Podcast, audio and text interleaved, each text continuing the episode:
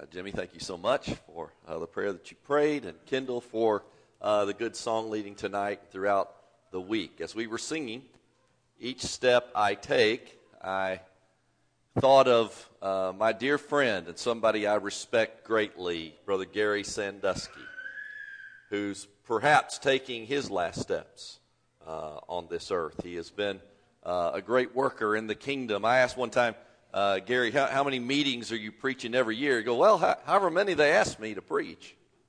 Well, I said, well, how many is that? Go, oh, 15 or 16. It's like, and doing full time local work. I mean, that guy was a laborer. And uh, he's dealing with a very serious uh, form of cancer uh, that seems to be uh, ending his sojourn here. And so, prayers for the Sandusky. It's a good family. Prayers uh, for his family this time.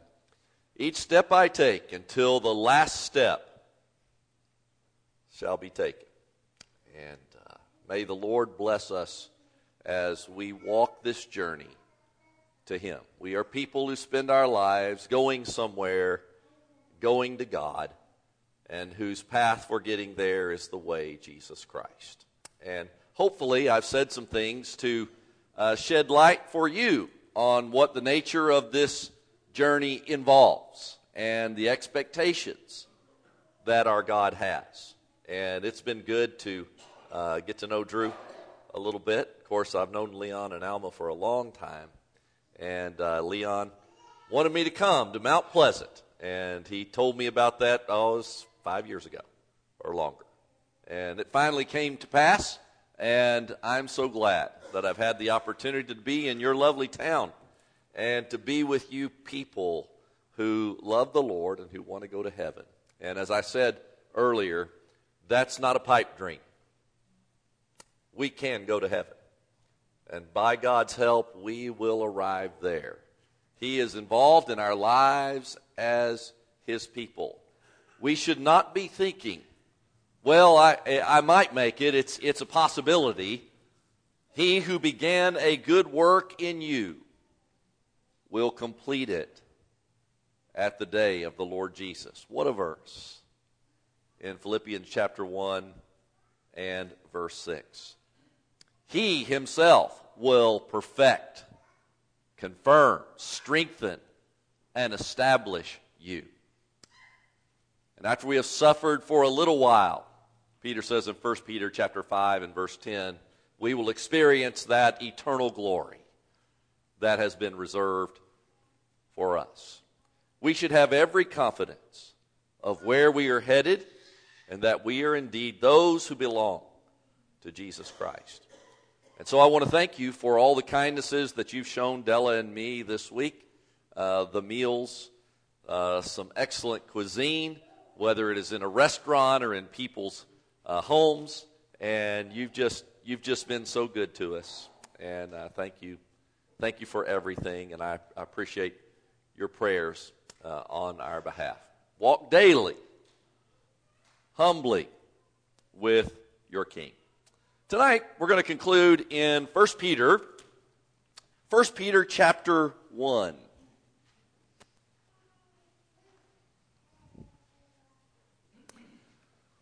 Peter is writing to a diverse audience in a number of regions, but they are the chosen of God in verse 1. Chosen according to the foreknowledge of God by the sanctifying work of the Spirit. That is, set apart for God's purposes that the Spirit outlines for us in His Word, that you may obey Jesus Christ and be sprinkled with His blood, the saving blood of Jesus. May grace and peace be yours in the fullest measure. I like that. Grace and peace, the whole thing, as much as possible, in the fullest measure. Blessed be the God and Father of our Lord Jesus Christ, who according to his great mercy has caused us to be born again Whatever we are in Christ or hope to be, it is because of the great mercy of our God. He has caused us to be born again unto something. Born again to a living hope. This is a hope that is real. This is a hope that is live. This is a vibrant hope. This is a living hope based on our understanding and assurance that Jesus Christ rose from the dead. Sort of is a good follow up to 1 Corinthians chapter 15, our hopes in the resurrection. The resurrection of Christ promises a resurrection of his followers. So, a living hope through the resurrection of Jesus Christ from the dead to obtain an inheritance.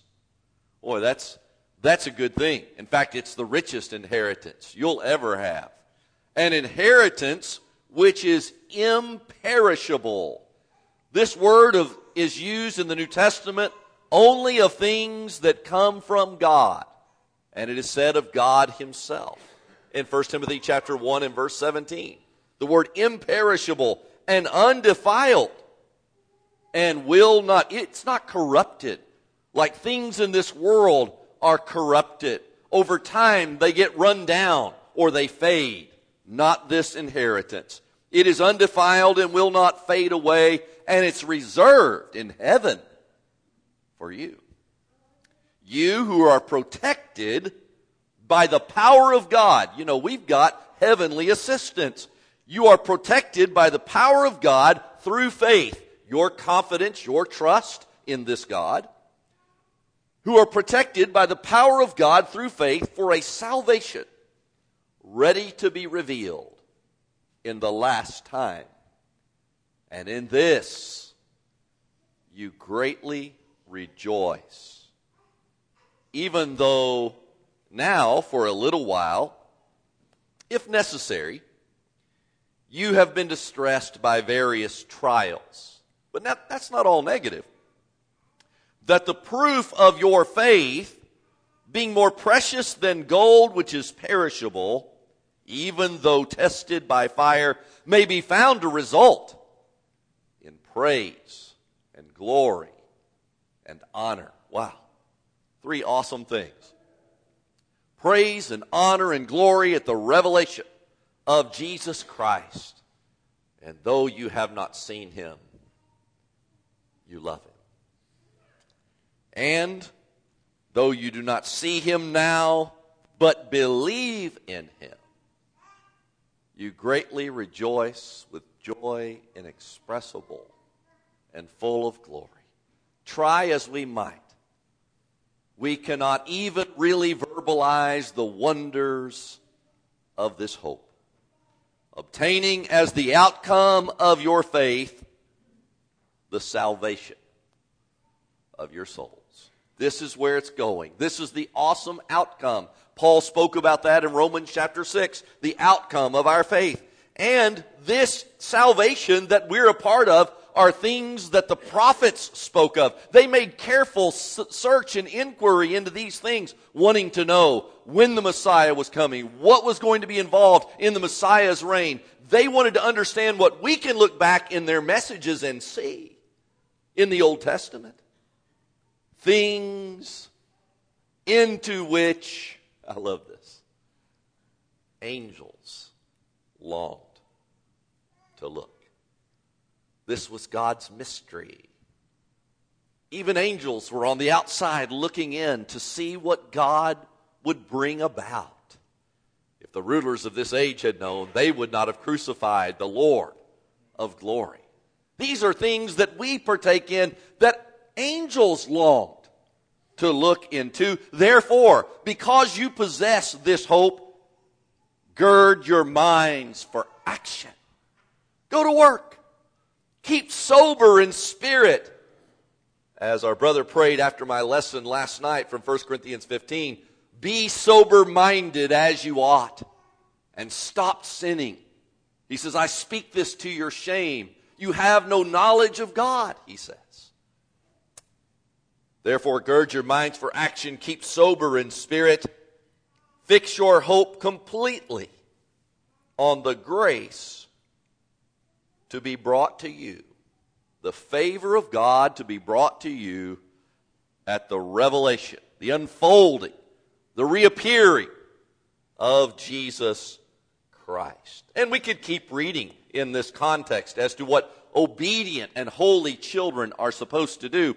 But what I want to observe by way of introduction is what this living hope that we have is designed to do for us. And I want to make three observations about our hope. An appreciation of our hope, understanding what it is that is awaiting us, all of God's intentions for us, all that God has prepared for those who love Him. And that involves in 1 Corinthians 2 and verse 9, not just the final destination and the glories of that, but everything God intended for us to experience as His children in Christ. Eye hath not seen, and ear has not heard, nor has entered into the heart of man all of those things that God was preparing and ultimately involves our eternal, imperishable home in His presence. And it is understanding of, of this hope what is actually being offered to us, something that transcends anything in this world and everything in this world. It is a hope of the next world. Complete bliss, eternal pleasure in the presence of our God. Not a single dull or boring moment not a single moment of want or need. All is fulfilled. All sorrows vanquished. All temptation gone. Utter, total, indescribable, every moment satisfied eternal bliss. It fuels coming to the Lord. It is why we keep molding ourselves after the image of Christ and becoming more like Him. It is our anchor through the storms of life. Did you see that in 1 Peter chapter 1? There, there could be some challenging things come your way if necessary, various trials. It is anchors. It is an anchor for us in the midst of the storms of life. And then this thought, which I want to share most of all tonight. This living hope that Peter describes should be our most fervent longing. There are so many things that vie for our affections in this world. But this hope that we have should be the most fervent thing that we desire as we walk and sojourn here and we walk daily and humbly with our King. It reminds me of Psalm 42. The attitude that was the sentiment of David's heart when he said, As the deer pants for the water brooks, so my soul pants for you, O God. You know, sometimes people don't like a lot of the new songs. You know, that I, I don't like those new hymns. I don't know what I'm singing, you know, and, and it's almost like if, if a song's not at least 100 years old, we shouldn't be singing it. A lot of times, older people they object, oh, I don't like all the new songs. And, and perhaps there's something to be said about not singing all new songs on Sunday morning. I, I, I get that. But you know, everything was once a new song. What, what is the, one of the oldest songs? Uh, the lyrics written by Martin Luther I think, goes back to the 1500s. Uh, oh, I'm drawing a blank now. But I got a Mighty Fortress, you know, the, the, the bass lyrics, the bass is, is terrible. I mean, I, I can't stand singing that. You know, I guess the melody is fine, but the bass is, I don't know who wrote that. I mean, nobody can really sing that. And, and it's, but, But that's a good one. It's a good oldie. The Apostle Paul sang it. Well, not if it was written in the 1500s. He, he didn't. It was a new song once. And I bring that up about this verse because I remember exactly where I was standing when I sang As the Deer for the very first time. And I remember singing it in the aisle at the East Side building that Richard has preached in uh, for a number of years, actually, uh, way back when, 70s, early 80s. And I was standing right there in the aisle of that building, and Lindy Murph said, Hey, have y'all heard this song? And, and we started singing it right there in the aisle. It was the very first time I'd ever sung it. And, well, that's an old song now. You know, we've been singing that one a long time. So just remember that when a new song is entered. You probably don't even need a book now to sing as the deer. Don't be, don't be rejecting songs just because they're new. Some of them will stand the test of time, and some of them won't.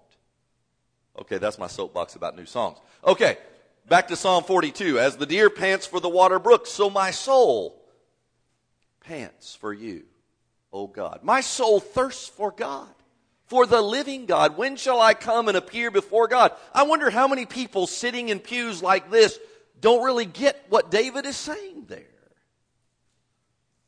That's sad. There's something missing in our understanding if that's the case. There's something missing in our understanding of our hope if that's the case. If our very soul is not thirsty to be in the presence of God. And here's the thing I'm not so sure that the first application of Psalm 42 is heaven. I think he's talking about coming into the temple area for worship. I think that's the first application of coming into his presence that he's talking about. He, he was just glad when they said to me, let us go into the house of the Lord. Psalm 122 and verse 1. He's just talking about being in God's presence for worship. Now, ultimately, of course, the tentacles of that reach to eternity. But this is the thirst. And that's why he writes all of these psalms. And of course, there's this in the New Testament. In Philippians chapter 3, you know the verse, right? Our citizenship is in heaven. Well, that's, we've been talking about being a Texan, moving to Texas, who's really a Texan, who just claims to be one. I've mentioned all of that already. But uh, we're proud of that Texas citizenship. Well, should we not be even more rejoicing that our citizenship is in heaven. But you know, there's a couple of verses that precede that. Instead of being excited about that heavenly citizenship and being in this place from which we eagerly await for the return of a Savior, the Lord Jesus Christ, who will transform the body of our humble state. Oh, Leon's had some knee exercises today. It's, it's a humble state, isn't it, brother? When the limbs aren't working like they should be working. But isn't it great that you can get a knee replacement? But our humble state, He will transform into conformity with the body of His glory by the exertion of the power that He has to subject all things to Himself. You're going to be a new make and model that you're really going to like in eternity. But some don't focus on that. He has admonished these brethren to follow after his example, but he says, For many walk of whom I have often told you, and now tell you even weeping, that they are enemies of the cross of Christ. Wow. He's, he's not talking about unbelievers here. Oh, it would include them. But his concerns are with believers who find themselves in this state they are enemies of the cross of Christ, whose end is destruction, whose God is their appetite, and whose glory is in their shame, who set their minds on earthly things. Well, how many things is that? Earthly things. There's all kinds of earthly things that can occupy the affections of our heart more than our heavenly citizenship. We must dedicate our hearts beyond this realm. Last night I said briefly something about 1 Corinthians 15. Let us eat, drink, and be merry, for tomorrow we die. And Paul basically saying what he would say in Philippians chapter 1, and that is, don't put all of your eggs in the now basket. Our hopes are dedicated outside of this world. And I might suggest to you also that what we do in this building, we've got to get outside of this building and take it to the very throne of God. What you know what Paul said in Philippians 1, right? For to me to live is Christ and to die is gain. Is that the way you look at things? You know, my, my purpose here, what I've been called to do, how I've been called to think and live, it's all wrapped up in Christ. As we said in Colossians 3, my life is hidden with Christ in God. For to me to live is Christ but I'm not going to be here forever. To die is gain. That's one of the things that I think about a lot, having lost my parents this summer, is as sad as I am to have lost my relationship with them here. I mean, they were rocks to me. And what I would have done tomorrow on the way home, I would have called my mom and dad and talked to them about this gospel meeting and all the things that happened.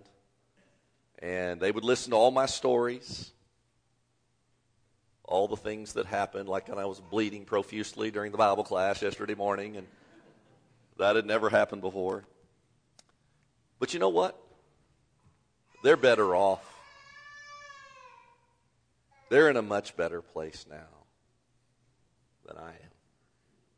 And that's why Paul would say, if I am to live on in the flesh, this would mean fruitful labor for me. I don't know which to choose. But I am hard pressed from both directions, having the desire to depart and be with Christ, for that is very much better. Yet to remain on the flesh is more necessary for your sake. Notice it wasn't about if I can stay here, then that's benefiting me because I, I, get to stay here longer. That that I'd like to stay here longer than man's allotted days. Well, that's the only part of that song I really don't like. Uh, oh yes, I'll live in glory. Or his Brother Day, old Brother Day in Beaumont prayed, Lord, we want to go to heaven. We just don't want to go right now. I'll never forget that prayer. We laughed about that for a week. But, that, but that's really the sentiment. That's the sentiment of that song. I'd like to stay here longer than man's allotted days. I, I don't know about you, but I don't. I just, I don't want to. For to me, to live is Christ, and to die is gain. And I want to take you from that thought to James chapter 5. I want to show you something here.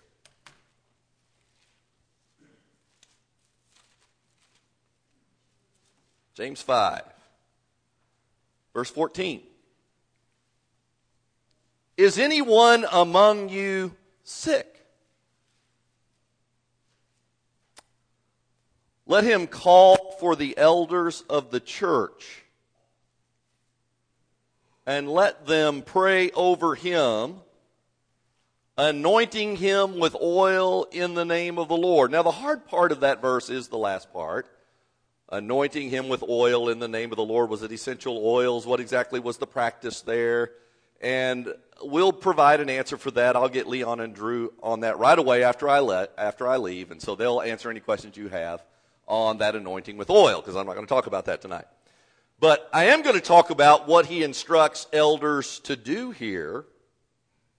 The prayer offered in faith will restore the one who is sick. And the Lord will raise him up. Somebody said, well, that's, that's not physical illness, that's spiritual illness. No, it's not.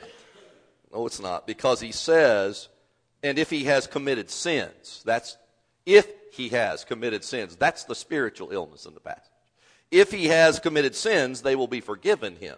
So prayer can accomplish more than just the recovery of the sick physically. It can certainly do even more, and even more should be emphasized their spiritual recovery if sins are involved. But this is talking about physical illness. If any among you is sick, let him call for the elders. Okay, boys, are you ready? Get your hazmat suits on and get on over there. Because you're being put in harm's way. And that makes me think of this thing that I'd never heard of before until last year when we carved up the world in six foot increments because everybody was dangerous. How does that fit in James chapter 5? I don't see it. And I would just suggest to you that some of that, some of that, especially as it relates to the interaction of the Lord's people, is antithetical to fellowship. And I tell you, when brothers and sisters are walking like this around other brothers and sisters, I want to suggest to you that that is antithetical to fellowship. And if that's a big word for you, I mean it's an opposite to what fellowship is all about. He is sending those elders into harm's way. And I say that emphatically. But then again, there's something else going on here. Do not forget that God is involved in bringing these elders into the presence of sick people. He doesn't say if it's a certain kind of illness uh, or how communicable it is. He doesn't say anything about that. He's just sending the elders. And so there's another factor involved in this, and it's from Psalm 31 and verse 15 the thought is, my times are in your hand. God knows when these elders go into the presence of the sick that he will preserve them if he so desires. God's hand is involved in this. And I think sometimes we discount that in the equation. That's what I love about the statement made to Belshazzar in Daniel chapter 5 and verse 23 when he said, Your life, your days and your ways, they're in the hand of God. He says, you don't realize who's ultimately in control of your breaths. Your breath is in the hand of God. And we know what happens to Belshazzar. His breaths are taken away that very night. Because he did not honor the God of heaven. Don't put all of your eggs in the now basket. Blessed are you when you are persecuted. Jesus says in Matthew chapter 5, Blessed are you when men cast insults. This is the part of the Beatitudes that uh, we perhaps don't spend as much time with. Blessed are those who have been persecuted for the sake of righteousness, for theirs is the kingdom of heaven. Blessed if you suffer for the cause, and even if you die early. Blessed are you when men cast insults at you and persecute you and say all kinds of evil against you falsely on account of me. Rejoice. Look at verse 12. Rejoice and be glad, even though you've missed out on a lot of stuff on earth. I'm not reading that there. Rejoice and be glad, for your reward in heaven is great. So they persecuted the prophets who were before you. Your reward in heaven is great, Jesus said. And so I have this question. As I talk about our hope tonight, is it really our living hope or is it merely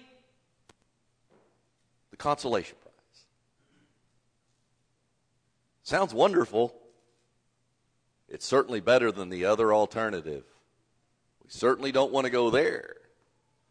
And so I'll choose this one. It's like the consolation prize. Is that all it is? Or is it truly that which we're clinging to above all else? Rejoice and be glad because your reward in heaven is great. There are implications. I mean, I'm only in my 50s. I'm a really young man. And if I were to leave right now, that would probably be devastating to Della, my two children. Make Della want to join me even more. We sort of envision maybe a day when the Lord will return and we can go up to meet the Lord together in the air. Wouldn't that be awesome? Maybe so. But don't cry. Don't cry for me. Cling tenaciously to the next world. As I was writing this lesson, Della mentioned, uh, she goes, Isn't there a song, a religious song that says, Don't cry for me? And uh, she couldn't get much beyond that other than the title, and so I went looking for it to see what that song said. And I came across this song written by Libby Allen, and it had some really wonderful lyrics. Don't cry for me, don't shed a tear, I've been set free. No need to fear, God spoke to me, my time has come. He made a way to bring me home. My pain is gone forever. My body's been made whole. We'll soon be back together. I'm well within my soul. I saw the light. I took his hand. We flew on high to promised land. My soul lives on to a better place with all his glory, with all his grace. Don't cry for me. Yes, of course, we're going to cry. We've lost something. We've lost a relationship that we can't get back on this side of eternity. But let us be comforted in knowing where they are now. Come join me in the great after a while. Don't cry for me. And certainly the Bible understands our need to weep when we lose a loved one. And we are to weep with those who weep. Romans chapter 12 and verse 15. But we need to remind ourselves that our hope is where it's really all, all about. And if we have, certainly if we have knowledge that our loved one is experiencing that hope, that they're better off. And so I found this song, Della says that's not the one. And the song she was actually referencing is not called Don't Cry for Me. It's called All My Tears by Selah. When I die, don't cry for me. In my Father's arms I'll be. Once these wounds left on my soul will all be healed and I'll be whole. Sun and moon will be replaced with the light of Jesus' face. And I will not be ashamed, for my Savior knows my name. It don't matter where you bury me, I'll be at home and I'll be free. Gold and silver blind the eye, temporary riches die. Come and eat from heaven's store, come and drink and thirst no more. So weep not for me, my friend, when my time below those end, for my life belongs to him who will raise the dead again. Interesting fact both Della's dad and my parents, their final resting place of their earthly remains is at the exact same place in Bushnell, Florida. And because of their service in the military, this, the, the irony of that is that our parents will be laid to rest in the same place. And we're going to go see that ultimately. But I've not been in a real big hurry uh, to go there because that's not where my parents are. And that's not where her dad, Arnold Schnabel, is. And that temporary casing that was theirs while they were here is going to be far, far better. Their immortal body glory. And so let maybe these thoughts give us some perspective about our hope. Gird your minds for action. Focus your heart. Fix your hope completely on the grace to be brought to you at the revelation of Jesus Christ. Fix your hope completely. Again, what does that leave out? Put all of your eggs in the eternity basket. You'll be glad you did. Is there someone tonight who needs to be born again to a living hope through the resurrection of Jesus Christ? Would you come into union with him? Put your faith and trust in him, as 1 Peter talks about. Your soul's purified in obedience to the truth, he would go on to say in 1 Peter chapter 1 and verse 22. This is all the impetus you need to say, I'm done with sin. I'm done with emptiness and vanity, and I'm going to turn unto the Lord where there is forgiveness and hope and salvation. And I'm going to confess the name of Jesus. You know, for a long time, people would come forward and I say, Do you believe that Jesus Christ is the Son of God? And they said, I do. It's almost like marriage. Well, baptism is the believer's wedding ceremony, if you think about it.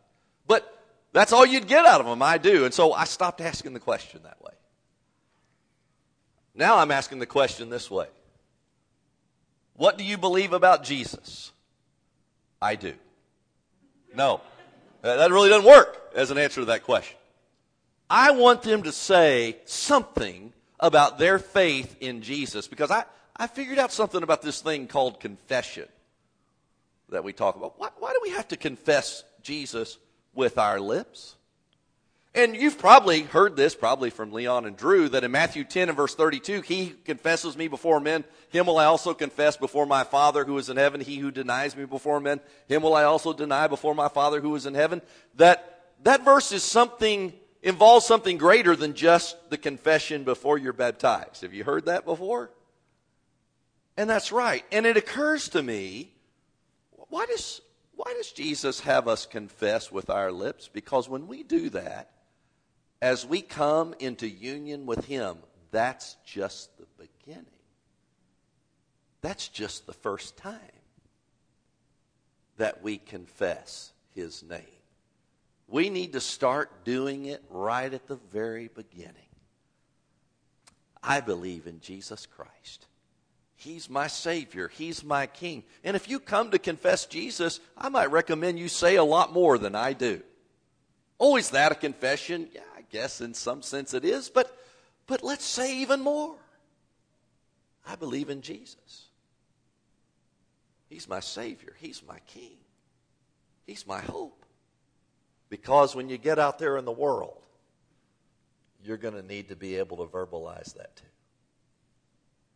And then, because of your absolute deep confidence in Jesus, because you know you need to turn from vanity to serve a living and true God, because you have confessed with your lips before men your new loyalty, you are then baptized in likeness of Jesus' death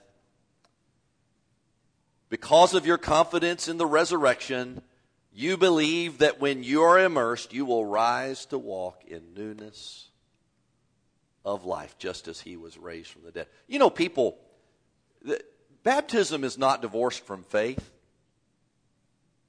And you know how I know that?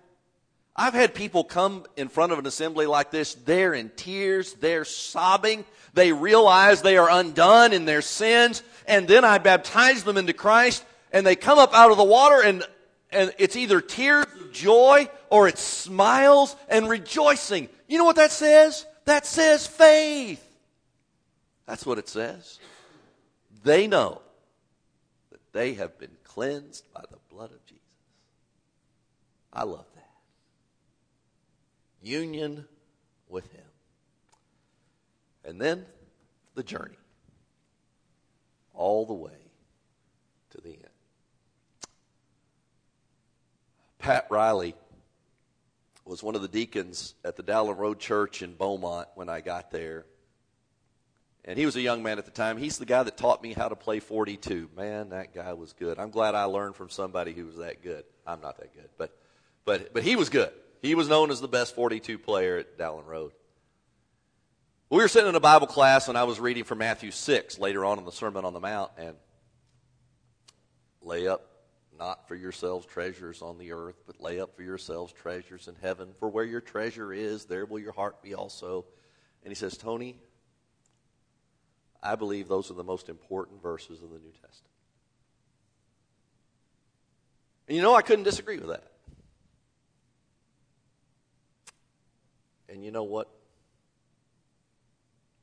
My friend and brother Pat Riley is now experiencing that truth.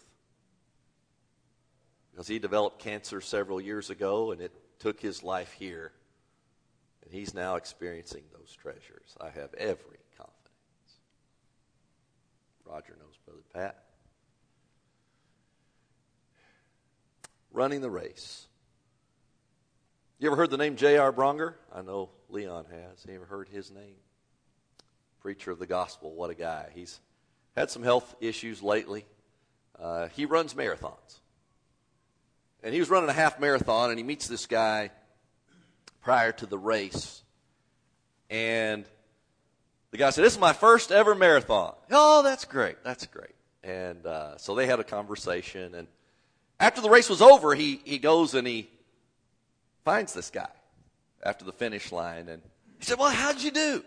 and, your, and if you knew JR, you know he'd, he'd be just like that. How'd you do? And he says, Well, you know, when, when I started the race, it was mile marker to mile marker. He said, As, as the race went on, I was going like uh, stoplight to stoplight. And then as it went a little further, I was going block to block. And he said, I got to tell you, by the end, I was just going crack to crack. and sometimes in life's race, you just have to go from crack to crack, all the way to the end. If anyone needs to respond to the invitation of the gospel tonight that we've talked about, come now as we stand and we sing.